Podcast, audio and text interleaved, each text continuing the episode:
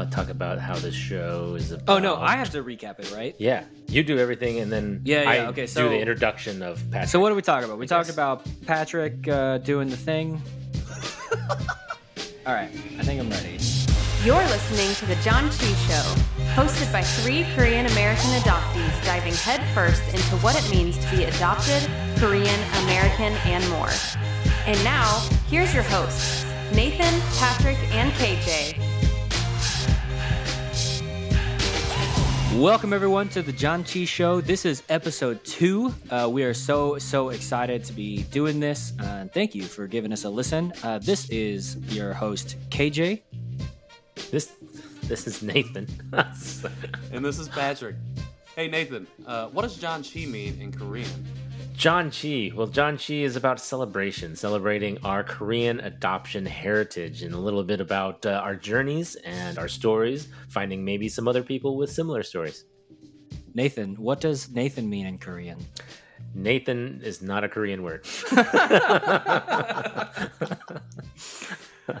So today, uh, since this is episode two, we are continuing in our series of introducing ourselves, and so we sat down with Patrick Armstrong. We're very grateful for him being here, making the time uh, to record his own podcast, uh, and we talk about lots of things.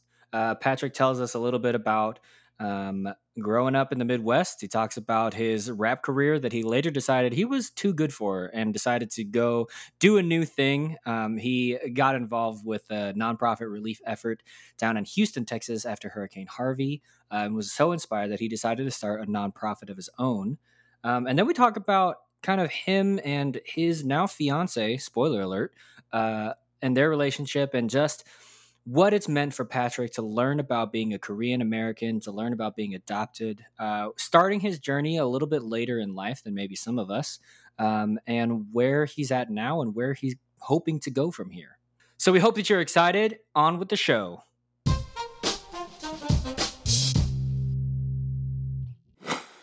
Perfect. So we're jumping right in, right? So Yeah, patty here. cakes. Okay. The baker's man. That's me. So here we are. We are on episode two, interviewing Patrick. Patrick, welcome to your show. Thanks. I'm glad to be here.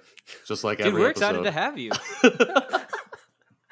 Ah, this. I mean, this is great. We're we're doing so much already. This this uh, first couple of weeks here, I'm excited. But uh, I know you were on Dear Asian American already with uh, Jerry, so there's a lot of information that you gave him. And but for the, our viewers specifically and listeners, we should probably start with learning a little bit about yourself. So a little bit about your history, uh, where you were raised, family, and uh, um, just you know the the basic details. yeah, definitely. Um, so I was born in Seoul uh, in March 1990, adopted in June 1990, and uh, ended up with my family in Rensselaer, Indiana. Um, it's a really small town, about halfway uh, between Chicago and Indianapolis on I 65.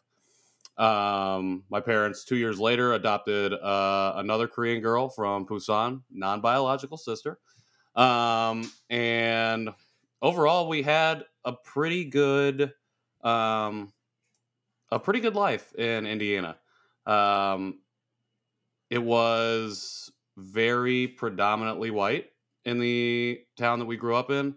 Not a lot of diversity. So I think growing up, that took a little bit of getting used to, a lot of getting used to, I would say.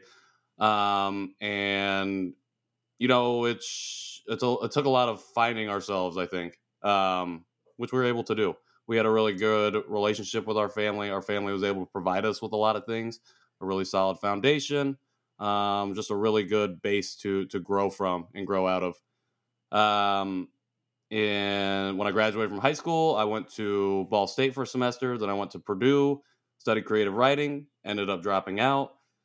Did some music stuff, which I'm sure that we might get to. Um, and then just worked a lot, a lot of different jobs and a lot of different places. Lived in San Diego for a year. Lived the majority of my adult life, I'd say, in Indianapolis, but lived in West Lafayette for a while as well after I was at Purdue. And then um, ended up in Chicago for a time. Went to Houston for a time and did some volunteer work after Hurricane Harvey. Um, and then when I was up in Chicago, actually started a nonprofit with my sister um, and a couple other friends who had good skills to to utilize there. And now I'm back in Indianapolis again, doing some new stuff. So a little bit of running around doing a lot of things, and a lot of being in Indiana doing other things. And your parents are still at the same uh, same house that you were raised in? Uh, no, actually. So I owned a house in West Lafayette, and my parents, my mom specifically, uh, just never really settled into country life. We lived just on the outskirts of my small hometown, and she Yes. is not a big fan of mice or rats, and we had those there. So she wanted to get out of there, and I was getting ready to leave to go to Indianapolis, and it just worked out. So they just moved into the house that I owned, and it was just a real smooth transition. So they're in West Lafayette now. Okay, so that's pretty close then. What the what what's the the history and heritage behind your your parents?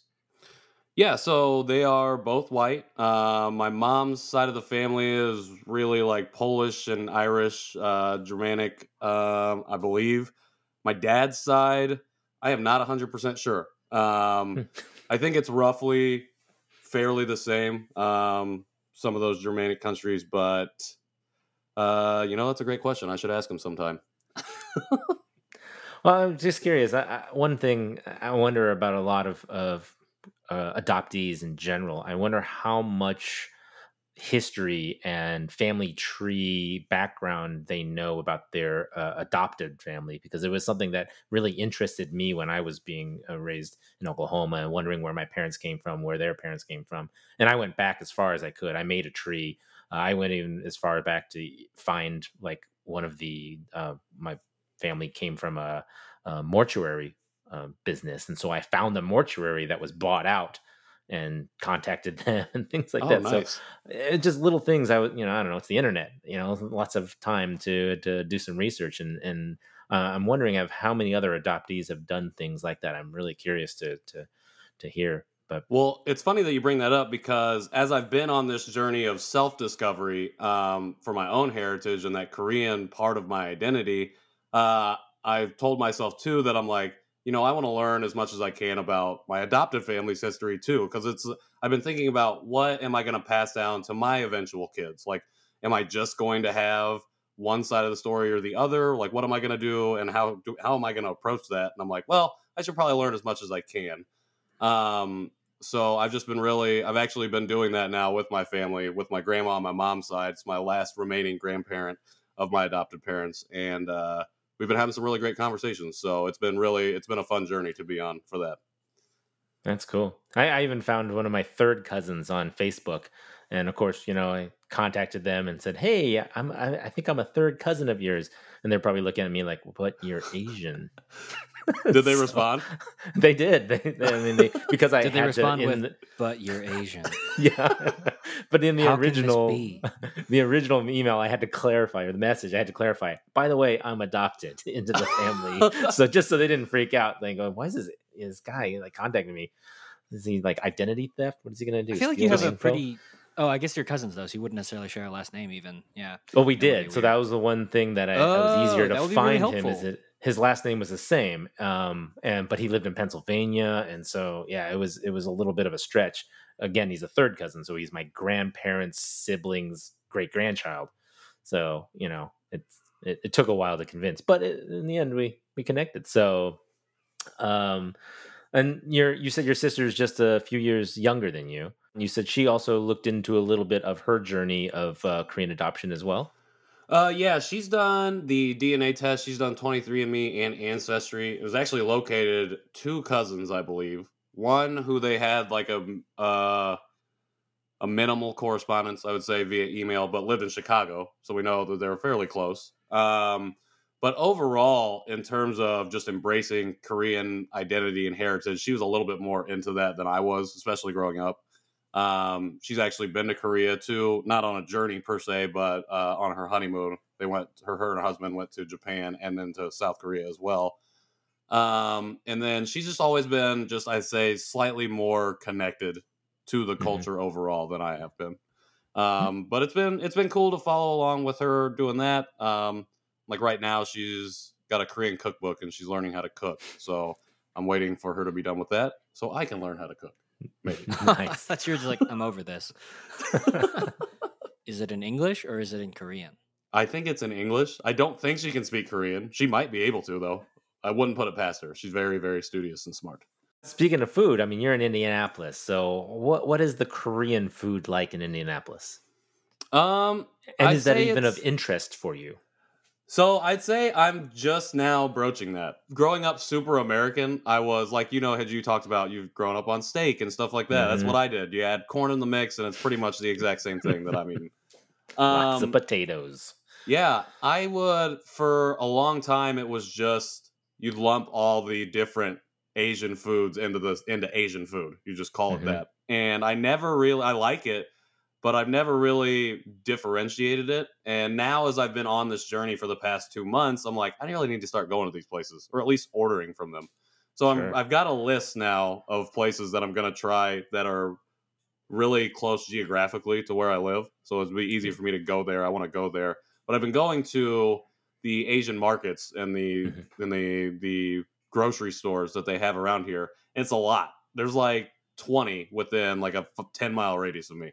So it's been it's been cool to go and find them because they're always tucked in uh, just like a little strip mall or just kind of away. Like if you're Yeah. just driving by, you wouldn't catch them in your peripheral. But uh And sometimes you don't even know that they're an Asian market sometimes, unless you see some, you know, some Korean writing or or Japanese or something on the outside. I've seen a few that I was like, I, I don't know what that is, and then I get closer and I go, oh, okay, that's a Yeah, and they Korean always market. have a ton of stuff in the windows, hanging Mhm. up in the windows. So it's like you can't even necessarily see in. So unless it's Right. big letters across the top or or anything like that, sometimes I'm just I just miss it. Sometimes I'm not very observant. Well, you'll have to try. I, I looked up a couple of your restaurants in the area, like Cafe Korea, uh, Bondo's, and Mama Mama's Korean Restaurant. And it seemed to be three authentic-looking Korean restaurants. So, Yeah, don't know if Bondo's is one that's those. on my list. So okay, you Cool. have to try that. That the, the they look pretty good. Um, they're all rated really highly, four and a half, like four and a half, four point seven out of five stars. So, um, they're doing something right out there. So, Yeah, I mean, it's funny you say that in my hometown because we talked about last time how your small hometown of 30,000 was a little bit bigger than my small hometown of 5,000. we did have, I can't remember specifically when, I think it was when I was in middle school, we had an Asian family, the Chinese family, move into uh, our town. And I never really befriended them, but they started a Chinese restaurant there. And it was Ah. extremely popular. I'm pretty sure it's still there, being very popular. oh, you messed uh, up not being friends with them. I know, I know, right? I, I was trying to fit in with the with the other white folks that were, are, and some are still my friends. So uh, had to had to push it to the side, I think, for a little bit, and you know, regrets. yeah. So then you say you you also moved around. So you moved to uh, San Diego for some from some rapping career, which we uh, have, uh, you know talked a little bit. You talked about it in your uh, your Dear Asian American podcast. Uh, one of the things I had a question was that a culture shock when you moved to San Diego from Indianapolis? It wasn't. I wouldn't say culture shock. It was more just. I felt good there because they call it like a transplant city. I guess when I Mhm. when I was out there, and then you know, it's like a lot of people who aren't from San Diego necessarily, but live in California, want to come live in California, and I'd say that was one of the first times really that I had been outside of my own comfort zone where I felt like I fit in with a group of people um, that I had never met before. So it was good in that way. It, it was eye opening, I guess, in that way, just to feel an acceptance from a group of strangers, uh, especially outside of Indiana. Were, were those strangers Asian as well?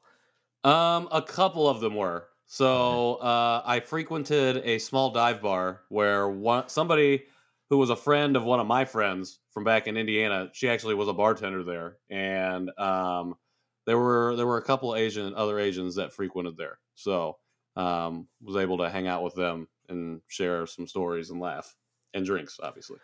So I'm curious. Um, so I know Nathan, you were drawn to country music at an early age, just probably Mhm. because that's what was around. Uh, and I mean, like I grew up in Texas, so I don't really have a ton of room to talk. There's also a ton of country music. I'm very familiar with like 2005 Toby Keith. That's it. Um, but Patrick, what drew you to rap as a genre and um, as a way of expressing yourself versus a more quote unquote traditional or just different musical path?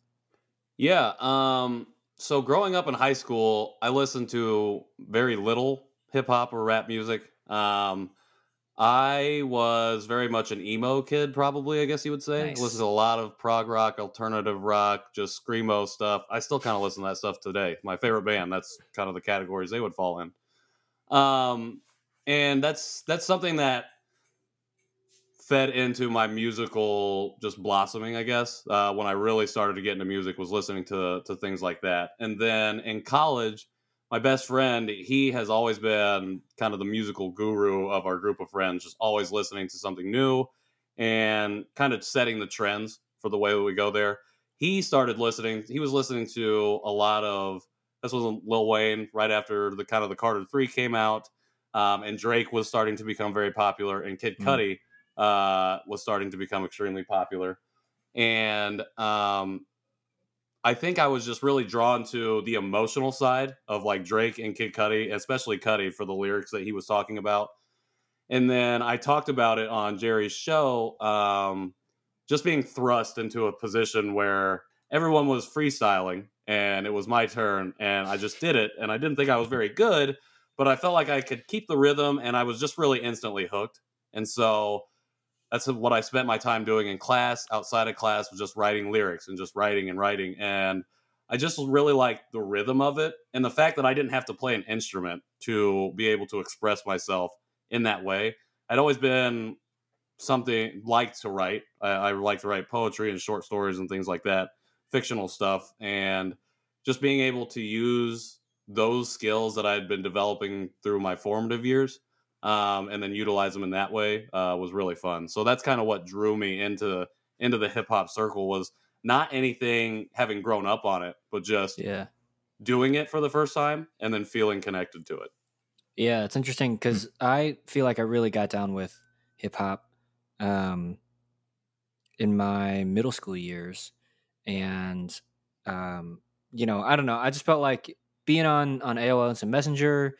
I kind of stumbled onto like that AZN movement, and then uh, you know, later elementary school, I went to public school, and so there were just more people around, and um, hip hop was a was a big thing for them, uh, for the the kids of color uh, in that area. And so I was like, okay, hip hop, I'm into this. And this is, uh, you know, early 2000s, late 90s. And Yeah. and then I watched Fresh Off the Boat, and uh, that kid is like, yo, hip hop. And I was like, Yeah. I wasn't like him because I was probably like his youngest, nerdiest brother at the time, just like growing up and, and all of that. um, but I, I, I've heard other things about hip hop being big for uh, the Asian American community, especially in that kind of late 80s, early 90s time. Um, and I think even moving forward, uh, as you think about the influence of uh, hip hop on K pop and, and kind of all those things. So I don't know. It's just interesting um, to to stumble on that. And I'm always interested in like how, especially in the quote unquote early days. Nathan, you can decide whether or not this is the actual early days, but in the Your early days of my early days and your early days are completely different. no, no, no, of the internet. oh. I'm not just just uh getting at you for your age. No, I'm just saying in the early days of the internet, I don't even remember because I was so young, like how we stumbled upon things. But I was it was interesting for me to be like, oh, I was a part of that, uh, and so just kind of retrospectively being like, look, I stumbled onto kind of all this culture in a way that Nathan you probably found later um, when the internet was more developed and you weren't just looking at books and Encyclopedia Britannicas. No, my audio was through Napster. if you you remember go. what that was. and then of course MySpace and then eventually later some of those things. But yeah. Oh, good times. Um yeah, so from San Diego and from your rapping, you eventually went to Houston, also doing um, stuff after Hurricane Harvey, and then from there is when you really started your your journey and and started to consider moving or starting your own businesses, I guess. Correct? Yeah. Um, so tell us how that all developed at that point. Yeah, so getting to Houston, I was just in a really big rut. Uh, I think having not finished college and being very wandery and not knowing what I wanted to do, never having made my mind up. flopping in San Diego comparatively to what I had set out to achieve there. I remember there was one day I was like on the verge of like a, a breakdown. Basically, I just did not know what I was doing, and I had a really good talk with one of my friends, and I went home and I was just reading uh, an article about the relief effort. And at the end of the article is just like, you know, we're asking people to come and volunteer, you know, to, to whatever. There's a lot of stuff that needs to be done. And I just told myself, all right, this is what I this is what I want to do. So just quit my job and uh, just worked. Um, worked at the food bank and, and do did lots of passing out food and things like that. I really wanted to work at the food bank um, and try to get a job there, and it just didn't work out. Um, and so I just came back kind of to Indiana with my tail between my legs a little bit. And, but it was at that point I had decided, you know, this is the type of, and this is the line of work that I want to be in. Um, and from there, it was just a lot of phone calls and text messages back and forth, just trying to figure out who do we help and then my sister was like, you know, maybe we should do something with the with foster care and stuff like that. And then just from there, it became older foster youth and just nailing down the specifics. And going through that journey, I came across one of my mentors when starting this. He said, if I could ever go back and do something different, it would be to fix one problem first and then move on instead of trying to reach into to every area and help as, as much as you could right away. So once I had that in mind, I was like, okay, we really got to focus and, and figure this out. So we nailed it down to communication. And then from there, it was like, then it was like, okay, how do we fix that? And then it was cell phones. And then it was not just the device itself, but the service uh, and keeping that on and keeping the number being the same. And so basically, like any business, it was research, research, research. And eventually, uh, we moved up to Chicago, and it was really there where I was like, "We're gonna, we're gonna do this." It just, just, just really a, a matter of timing and you know figuring out the right place to do it. And um, yeah, it just kind of fell into. The, thank you. Yeah, it just yeah. kind of fell into place from there. And is that when did you meet your wife during that uh, journey? In college, we were tangentially aware of each other apparently people are aware of me because I was a rapper and I did shows and stuff, and people knew me through through that venue or avenue. Um, and she had always supported me in that. She would always tweet about my stuff, and we would message back and forth on social media. And then, um, so it was right before I went to Houston. We had started hanging out, and then I was a little bit shy. So it took me a long time, and I and I felt like we were we were like we both just want to be friends. I want to be more than friends, but I don't think she wants that. And so I we played that game. we have exactly, and so what we have is so good. It's really funny. There was a day where I, when I decided I was going to go to Houston, I was like, all right, I got to tell her this. And so I tell her, I'm like, hey, let's go hang out. You know, let's go downtown. And she's thinking he's either going to tell me we're either going to start going out or he's going to be like, we're just going to be friends. And instead, I was like, hey, I'm moving to Houston. she was like, didn't see that coming and so we still kept up correspondence. You know, I really, really liked her at that point, and it was just me not taking, just saying, "Hey, let's go out and, and you know take it to the next level." And so uh, coming back from Houston, it was it was slow going, but uh, in January we really started to go uh, of that year, 2017. We really started. You say you started going steady. Uh, yeah, it wasn't until April we officially became going steady, but uh, that was. But you were in Houston for three years during that time. No, right? three months. Three, oh, months. three months. So okay. I wasn't in Houston for an exceptionally long time. Oh, I was gonna say that was dang. That's dedication. Three we years. would not be. We would not be uh, probably engaged there at this point. I think you would still be down there if it was three years. I would just be coming back. I would probably. just be yeah. coming back now. but so three months and get and you came back and then that's when you guys started going out. That's yeah. Great. Yep. And then how did you? Uh, since we talked all about my uh, my by uh, relationship thing, how did you uh, propose? how did I propose? Yeah. So I had asked for briefly. You don't have to go too crazy. Just, sure. Just so briefly. we went on an art. They have architectural boat tours in Chicago, um, and so we had had this trip plan or this uh, day plan for a long time, and our both of our parents were coming up And so I had already set this plan in motion, hired a photographer, had him follow us around all day while we are on the boat tour, and then nice. we walked to Millennium Park and uh, where the bean is and the Buckingham Fountain is, and I uh, proposed to her in front of that fountain. Um, in so front of the bean. No, in yeah, front of the fountain. In front of the fountain. That's in No. front of the bean. So it was, it was, yeah, it, it went really well. Um, had perfect weather. Couldn't have been a better day. So Nice. Uh, Did you uh, like pose for pictures with the photographer at other points, or was the photographer just following you like a tail for hours on end until you got to the the bean? uh, like a tail, pretty much. Um, there was only a, a short period of time where we were not uh, being followed, but um, yeah, That's low-key us on the terrifying. It kind of was. It was. You funny, hired someone to follow, who I'd It's like, never and then in I turned around before. and beat him up. who I'd never met in person, but it was funny. We made eye contact, and right as I saw them, the photographer, uh, uh, before we got on the boat, she was like, or Emily was like, "Who are you looking at?" And I was like, "Nobody." Oh, there's my parents. So you'd never And, met uh, the photographer? No, I had went oh through gosh. about. Did you put out an ad on Craigslist? no so Single I- man looking for person to follow white female. It's actually essentially stalker. that kind of is how it was. Uh, except That's the Craigslist was her friend. Uh, one of I don't want to diss how you proposed because I'm sure it ended beautifully, but wow, that story is incredible. Oh, I, Yeah. I get inquiries for that. Uh, the proposal photos. It happens. Uh, I well, I, always feel didn't like a even think about though. it. I had a. Sure. it was kind of short, short notice too. So I was lucky to even find someone to follow us around. Not Yeah. thinking of the creepiness factor of it. So, um, and they showed up in a black hoodie wearing black jeans. yeah, I was dressed out for of the night. Disneyland doing that because I was in the bushes taking pictures, and the guy came and told me, "It says get out of here. You can't Oh, do wow. that." I'm like, uh, but they're getting paid. proposing right but now. they paid me. then they Paid me paid me. already? Yeah, exactly.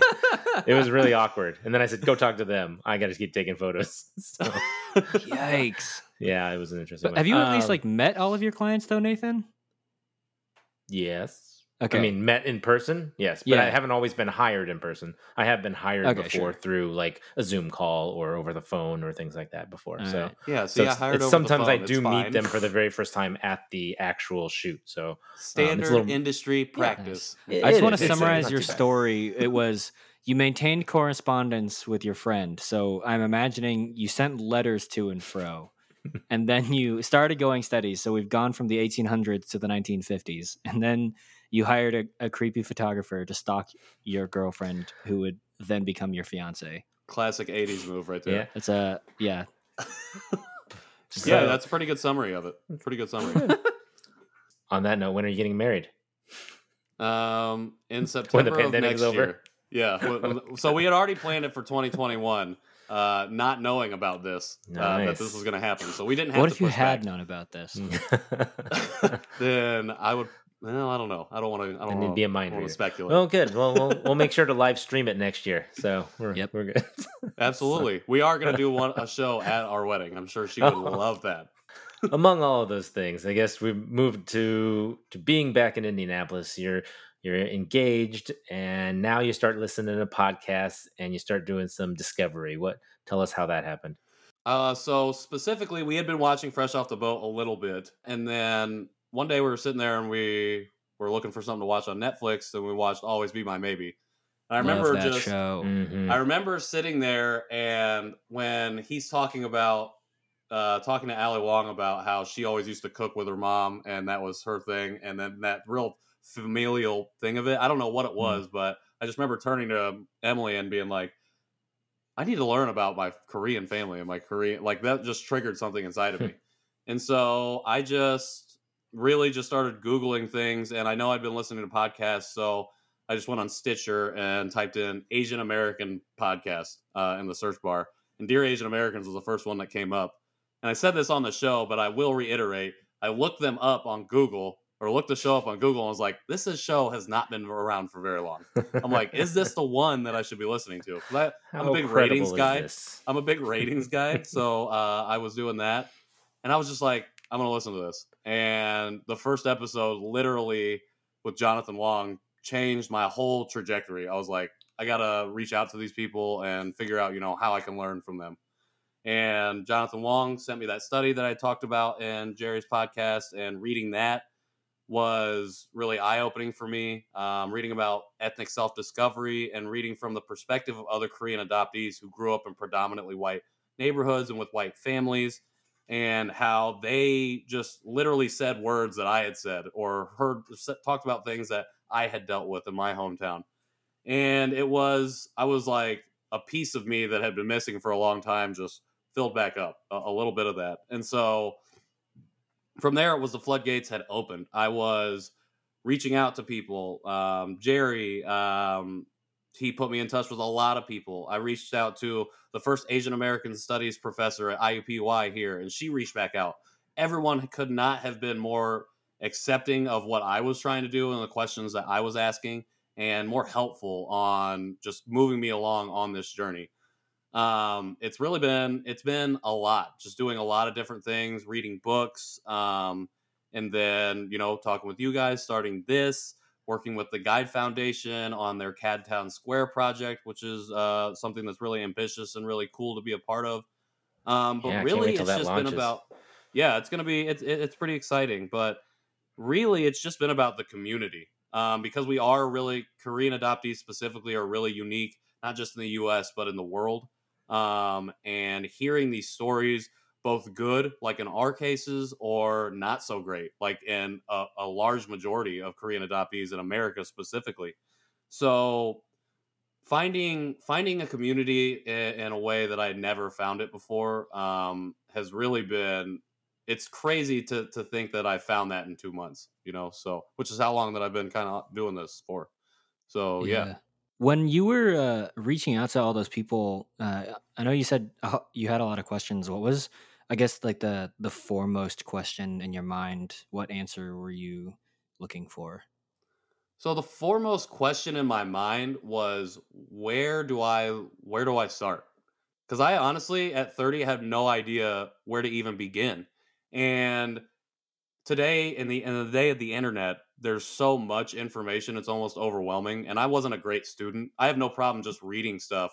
Um, and especially if I have a mind for it or I'm single-minded in, in my pursuit of something, I have no problem studying it, but just looking and really starting to dig in and do research there was just so many things. So I'm finding blog posts about uh, success stories for finding your family, for your birth family, finding Mm. stories of failure uh, in, in those situations.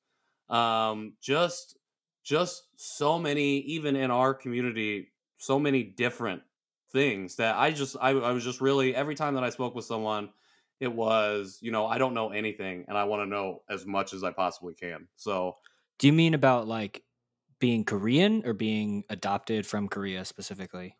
So specifically about Korean culture, I guess, but then also the Korean American side of that. So how, like it for Jerry's show specifically, how it's that hyphen American and, and learning about how Asian American people, you know, survived in this country and came up in this country. I have a very, a very tangential uh, knowledge of, of these things, you know, um, certain things that have happened throughout the history of this country, but um, I never I never sought that out. So wanting to know specifically not just more about Korean culture, but how even in general as Asian Americans that's that specific culture. So so where do I start here and and, and finding out about that? And there's a lot of different stories too. That I mean, just from the reading that I've done with any adoptees ar- around the internet, it's just so many different stories of of where they are, what they found, what experiences they went through. Um, Yeah. You know, it's uh, I mean, that's I guess our hope for this show, right? Is is to hear more of these stories and and so um and so shortly after this, you decided to search for your biological family. and You contacted Holt. Uh, so I was adopted through Bethany Christian Services. Bethany, So I've reached okay. out to them. Yeah, Holt is me. um, and- Oh, that's right. uh, and I am Holt. they've. I am Bethany. Um, um, so I reached out to them. I've kind of I've started that process. I've just been now I'm in the mode of collecting documents, things that they want to to have, and then getting the fees and stuff lined up. Um, So I'm slowly doing that. Um, I'm thinking about doing some of the DNA tests and stuff too, just to see what I can find through that, and then going from there. But I'm very I'm very much in the infancy of that Mhm. specific part of my journey. Yeah. Like I said, I mean, for me, it took me eight months to get everything together before I finally submitted everything. And then from there, it was only two months before I heard something. So, uh, you know, once once you submit something, uh, you know, we'll see. I'm I'm excited to hear what uh, what follow up you have. Yeah, Yeah. I'm excited too. What are the things uh, about your, I guess, this new venture with the Gide and KAD Town Square? What are the reasons that you've gotten into helping them with their their projects? Sure. Um, so actually, I can thank Jerry for that in a roundabout way. Um, when I was first connecting with Jonathan Wong, um, he had reached out to Jerry and showed him my email, and Jerry had responded with an article about the Gide Foundation and specifically what they're doing because they're extremely new. Uh, I think they're only about, I think they're four months into being uh, an Mhm. organization. But did you have the same hesitancy and be like, mm, "Where's the social proof?" Or you like, Uh, "No, a I'm all in." A little Really? bit. But then when I read about the mission, I really commit because it's uh, it's about Korean adoptee suicide and mental wellness and mental well being, and uh, really diving into that and trying to address that. And I really appreciated that uh, mission specifically because those were things that I had never thought about or dealt with before, and I felt like that was something I wanted to know more about as well. So I just like I had been doing, just found the email on the website and just sent it, sent them an email and just said, "Hey, I want to outside of monetarily supporting this organization, you know, what what else can I do to help?" And Mhm. they reached back out to me, and two conversations later, I was deeply entrenched in, in trying to help them uh, start to build this out. And it's been a wild. I can honestly say it's been a wild ride, meeting not only a bunch of new people, but just trying to help them with this extremely ambitious project uh, take form and take shape. And it's been it's been really amazing to see the our diverse community come out and and want to to put in the work and do these certain things. So um it's uh it's gonna be interesting here in the next couple months as this starts to come together fully. Yeah, they're launching what November first. You said. November 1st. Yeah, I think we're going to be doing a phased rollout. Um, so what KAD Town Square is, just as a little bit of overview, is it's going to be a it's going to be a one place where we gather resources, information, and knowledge um, about Korean adoptees, uh, their experiences, and um, uh, the advocate and allies that go along with it. And, you know, so adoptive family members, parents, things like that and it's going to put everything in one place and be, make it somewhere where anybody even non even non-adoptees can come and learn about this uh, specific topic the wide variety of topics that fall under this one great umbrella and they can do that at their own pace uh, and you know to to their heart's content or their their desire. Um, it's really it's unique in the fact that it's gathering as much as possible to put into one place and make it very easily accessible.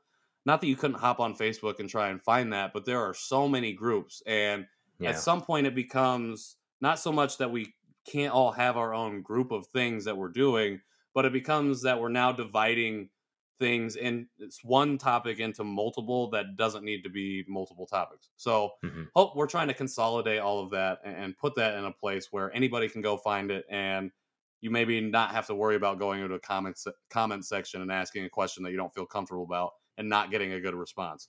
So um, that's that's really the impetus for for what KAD Town Square is. And Facebook's get gets lost.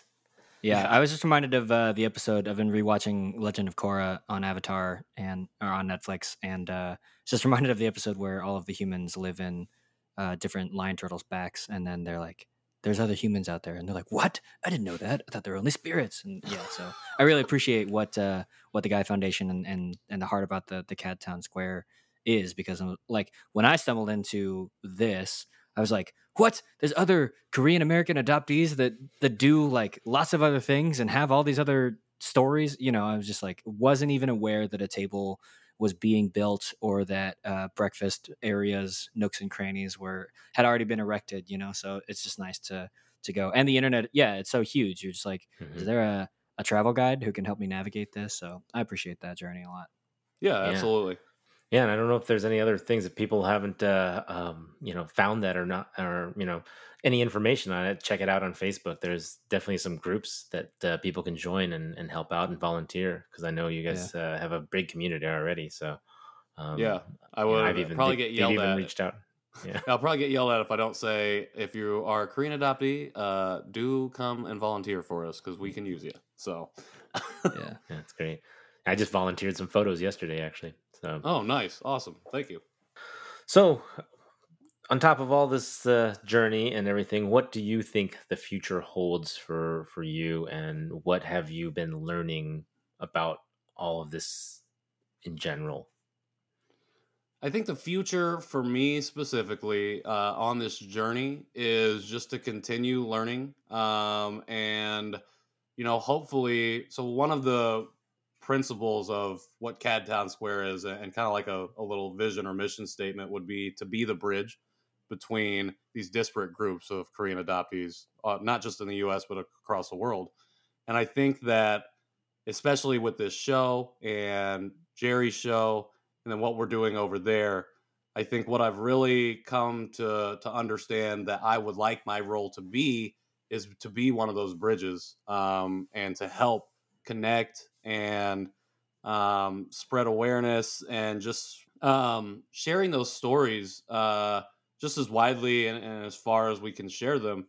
Um, I think is really something that I I I think uh, when when I talk about you know finding my true calling and and doing the nonprofit work and stuff like that, I think it all has been kind of building into this, and I do truly feel at this point in time that in the future it's going to be about being one of those bridges and, and continuing to help share the love and spread spread the spread the good word. Uh, uh, I guess I Mhm. could say.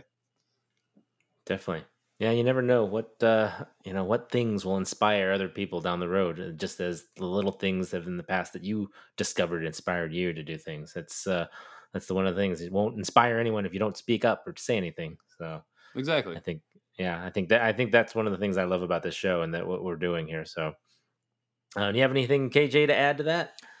Yeah. Um, so like for me, my wife and I, especially just because we've been together for so long, we um we've had a lot of talks about being adopted and she's gotten the opportunity to hang out with my family and I mean I've even brought up things but like, oh I bet when we hang out in restaurants it looks like I'm the one who's hanging out with your family, not vice versa.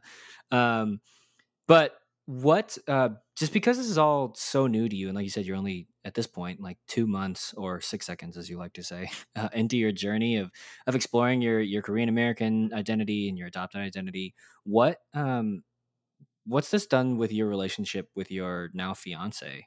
Um and how has this uh changed you or uh you know introduced new questions or, or things like that? I think that it's been really trying to find the right word. So she's always extremely supportive, and I think it's only reinforced that, um, especially because this is something that's so close to um, just me personally. You know, it really is something, and it's something that I have never explored before. And Yeah. so, not that I don't think that, or not that I would say that she feels forced into it, but I think that she wants me. She's really what my, my number one cheerleader, my coach, and going after and pursuing this. Um, and that way, uh, the only thing that I think that's changed is I think it's just strengthened our bond because for a lot of people, you know, that are adopted, you're wanting to learn about your family history, your bio family history because of health reasons and things like that. Um, and I think that was one of my impetuses as well for doing that was just so we have a we have an awareness of what could be coming for our potential or for our children uh, in the future. And so for me personally, I've always struggled with fully following through on things Mm. and f- making sure that I finished what I started. And I think for me personally, and my whole life, what this has really changed in, in a good way has been, and even though it is two months, you know, so it's almost too too short a time to tell, but I feel the conviction to follow through on this and to make sure that I see it through to the end, good, bad, whatever the whatever the outcome may be. I think that it's really reinforced that for myself personally and in our relationship, both my fiance or my fiance and I's relationship overall, it has then now amplified that feeling of wanting to wanting to see it through because it's not even really about me personally almost at that point it's about us and it's about our future as well so it plays Yeah. into that so i think that's that's how that's affected us i think Yeah, I get that. Mhm. Um, and then one question that I had while you were uh, talking about starting your journey, um, you know, arguably later in life than, well, certainly than Nathan or I did, uh, and just feeling like maybe grasping for straws and asking just anyone and everyone, like, where do I start? What was the best piece of advice or like the best place to start that you were like, okay, I'm going to do this now? And that you found was the most helpful? If someone else who's listening to this is like, yeah, I get that. Maybe I should start thinking about this. Where should people start? Um, so this might seem a little bit harsh, but the best piece of advice that I got was that I actually don't really know anything. And so coming into this journey, not assuming anything that I know anything about the community has actually been really helpful because, as I said before, you know, I wasn't a great student, but coming at it, it's because, you know, I felt like I knew stuff already that I was Mhm. being taught. And now, you know, having someone have told, having another Korean adoptee tell me that as, as they work to help me understand and learn more, I think that was the best piece of advice I've gotten overall completely, just because, you know, I come at it with, I can come at it with my own prejudices, biases, thoughts uh, formed already, assumptions. And to to be able to tell myself that I don't know any of this, and so I need to come in with fresh eyes and with a willingness to learn, it's really helped me be able to be like to sit and be a little bit more understanding, reach just a little bit farther across the line to try and connect. Where I never did that, I would run away from the line when I was when I was younger, when I was in college, when I had opportunities to connect because I thought I knew.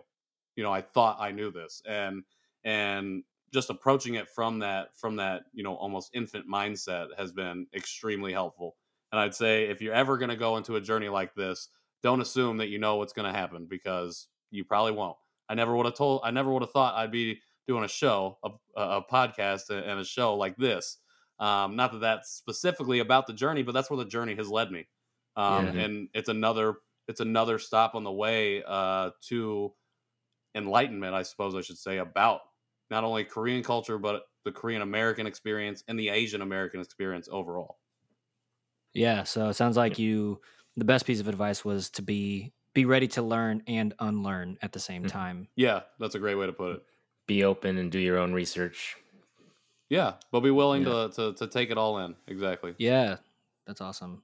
Um in the spirit of learning, I think it's time to try a new snack, right? I love snacks. Yes. I bought two. Well, okay, I won't go. I won't jump ahead, but Snacks are good. Korean snacks. I'm excited for it.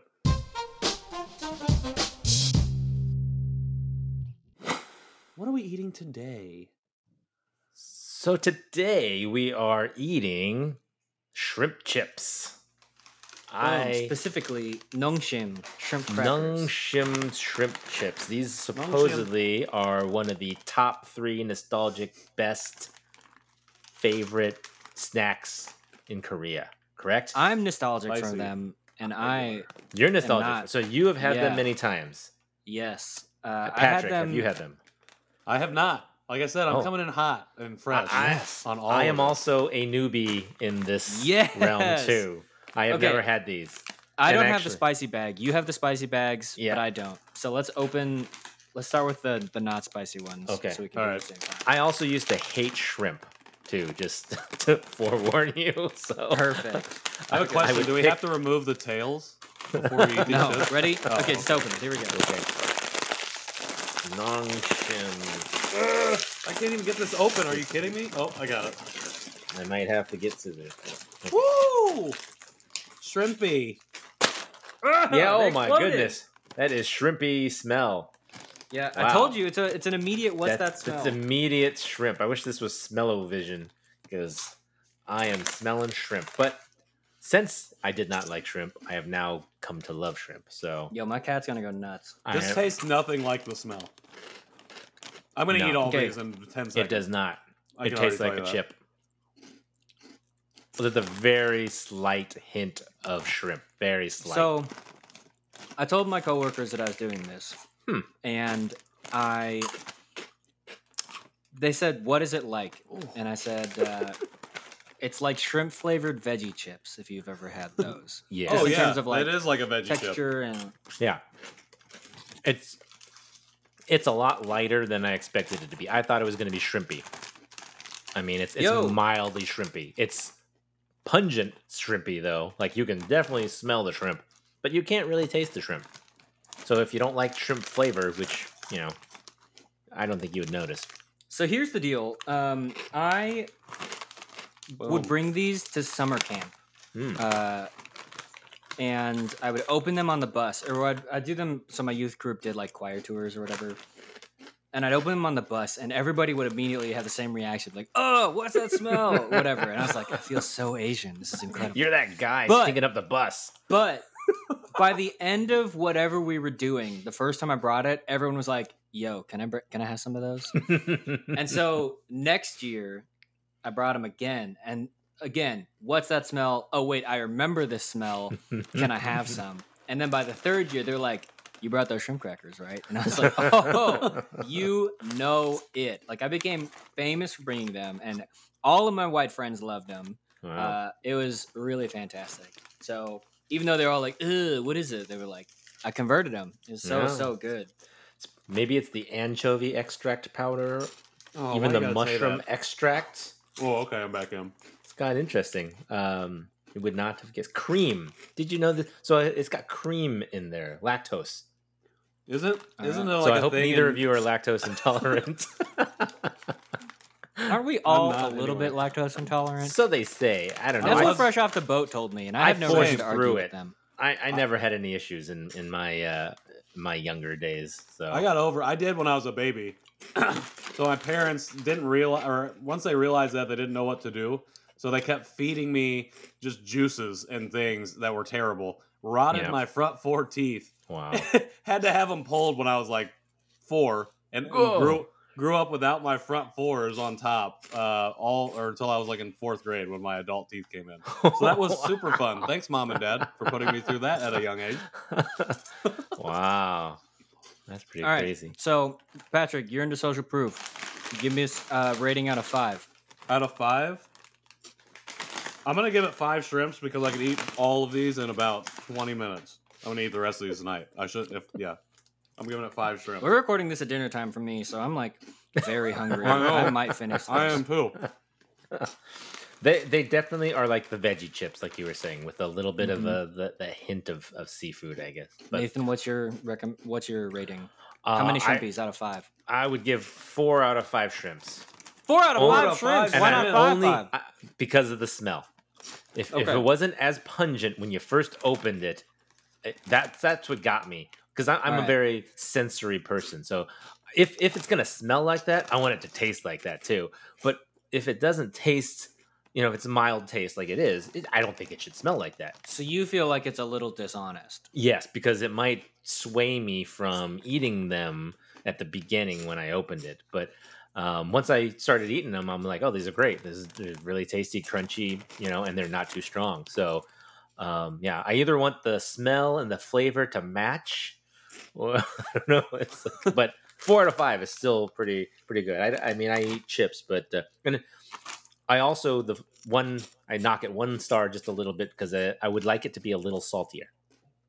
You like Really? salt. You like salt, I'm- don't you? I'm hoping that the spicy version is a little saltier, and I don't know.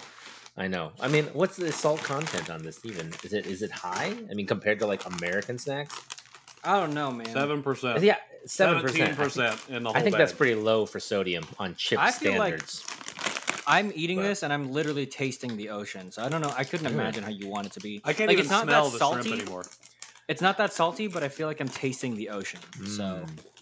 I- and that's I like always, a again, that's a good memory for me. If that's not your thing, it's not your thing. I I'm gonna give it. I'm gonna give it four and a half out of five shrimpies okay. because uh, it was too hard for me with this business to get it open, and I feel like if you want a chip to be snackable, it shouldn't. You shouldn't need a tool to have to open it. That tool, including my teeth, you saw it explode Yeah. all over the place. Oh, That's a agree. good point. That's I kind what of want to amend my. I want to amend my rating and do four point give it seven The packaging. Yeah, I was gonna say. Actually. I love it so much. Yeah, I give it four point seven five. Oh, okay. Yeah, Or Nong percentages. Make this op- Okay. easier to open. and Easier get to open. However, it does say right at the top. It says "open here," so it does. No, it give does you, not. Oh, on it mine, it does. Oh, it does. All right, I'm blind. You're back to five. You're good. I'm just gonna. I'm gonna. My bad, Nong Shim. Neither Yep. of you opened it where it says Yep. "open here." I did. Sorry. All I read it. Yo, dig into the spicy ones. I'm gonna. But Okay. who opens a bag of chips like that? I'm keeping you. it 4.75. Who doesn't open a bag of chips the way I, we opened it? That's the. Well, that's now that's in my American coming out. So, my bad. But yes. All right, Nong Shim, back I, to five. I like salt, and I will quote The Simpsons where she's talking about her secret uh, recipe, and she goes, "The secret ingredient is salt." Because it's so That true. was a really good Sometimes- impression. No, thank you. Oh, okay. This open here, I take that back. I'm almost gonna demote it again. This open here part is not opening now. Nathan, I feel lied to, man. I'm feeling like it's like a trap. These oh, are I'm so gonna good. end up like you, and these are gonna go everywhere. Just make sure you do it on camera. That's why I've been eating like this. Don't really have the space. With a pen, going for the jab. Jab it. Alrighty. Shrimp spicy. Not as pungent. Interesting. Does it have a spice Not- smell? The flavor or the smell is Patrick, not have you like opened yours? the other I'm one. gonna open it now. I, I would say that this oh. is a pleasant smell. Mine opened Hey, right yours up. worked. So, Perfect. Okay. All right, must So be get salty. your crap together, Just- Nongshim. Smell it. See, this one is supposed to be spicy, but it doesn't really look. It's got a. I can feel that there's more flavor to this one. This one doesn't even have a smell. Yeah, it's very very mild. I know, and it's also mild in flavor. I I would say there's a little bit of spice to it, but not too much. It's just a hint. It's just a hint. That's what, I don't know how to describe All a right, hint so if you come from a, a soft Midwestern upbringing, and you're This- not that used to spice. Spicy this- is still okay, Yep, and it's down on the smell. I I would give this one a four point seven five. Yes, because I definitely like this better. It's the the the spice part is definitely coming up in the end a little more, but Mm. I would not say. I would definitely say these are better. It doesn't Yeah, hit I you like like, these a ones flaming better, I hot think. Cheeto. Right? No, no, flaming hot Cheetos are, are amazing. Yeah, Oh yeah, Those- flaming those hot. can- Pretty much flaming hot Doritos. That's my favorite flaming hot. Those one. can- those can I don't ya. even know though. I have I like too many. I'm addicted to Yep. chips. I'm actually just today started not said I'm not going to eat any more chips for like a month. After this episode, So, After thanks, guys. And maybe the next one, and the next one, and the next one. I yeah, I I prefer the spicy flavor Nongshim. Good job. That's that's pretty tasty. Good job. I will eat the Nongshim. rest of that bag easily because I know my So- kids will not. I don't even know if there are any competitors out there, but our recommendation is Nongshim shrimp crackers. Yeah. They are like the OG shrimp crackers. Mm. Uh, convert your white friends. Convert yourself if you haven't ever had them. Yeah. You didn't find these at Target, did you, Patrick? No, this was at an actual Asian market. All right, so you might have to go adventure a little bit. You can't just go to your local Target. But uh, However, they were purchasable on Amazon, so you can get them there. Um, Also all purchasable at So, yeah. some targets that I saw on, on the internet. but if you like spice, go a little bit with the spicy one. That's good. Oh so yeah. there you go. Boom. Perfect. Nongshim Good shrimp crackers.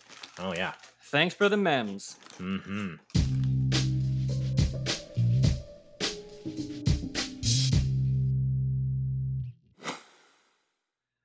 So that was our interview with Patrick. I uh, hope that you enjoyed it just as much as we did. Um, it, was a, it was a good time. Patrick, where can people uh, find you, find your nonprofit, uh, maybe listen to your rap music, all that stuff? Yeah, you can find me on Instagram at Patrick in the World. Um, and then you can listen to my music at SoundCloud um, backslash Patrick Isn't Real. Um, you can find our nonprofit at All Times Are Local uh, on all across all channels, uh, social media channels, except for Twitter, where it is All Times the letter R and then local. Thank you, Jack Dorsey, for that. Um, as far as our show goes, you can find us on all social platforms as well at Janchi Show, and we hope to see you guys soon. We'll be gonna be, we're gonna be connecting, doing a lot of things to, to engage with everybody that listens, and uh, just want to say thanks for tuning in. Yeah. Thanks for all that information, Patrick. It was great. So give us a follow. Uh, send us a message. We'd love to hear from you. You can find me at KJ Roelke, R O E L K E. Nathan? Uh, you can find me at Nowack Photo, N O W A C K P Photo. Love being adopted by white people with hard No walk. last names. Yeah, I know. No walk, no whack, but we actually pronounce it no walk. So That's good to know because I definitely know. would have gotten that wrong. a lot of people do. That's okay. I- Um, you can find out more about the Gide Foundation, uh, Patrick, by searching a thing in the Google. Yeah, you can find out more about the Gide Foundation and the KAD or the KAD Town Square project by just searching Gide Foundation on Google. You can also find them at the Gide Foundation uh, across all social handles as well. Um, and then specifically, the KAD Town Square project is at KAD Town Square across all of those social media channels. and that's Gide, G I D That E. is correct. Yes, there is no U. Yep. U is missing. And we want to see, But not you. for long. Oh, dang it! I messed it up. That was a lot better. All right. Uh, so thanks for listening. We will see you next week. Bye.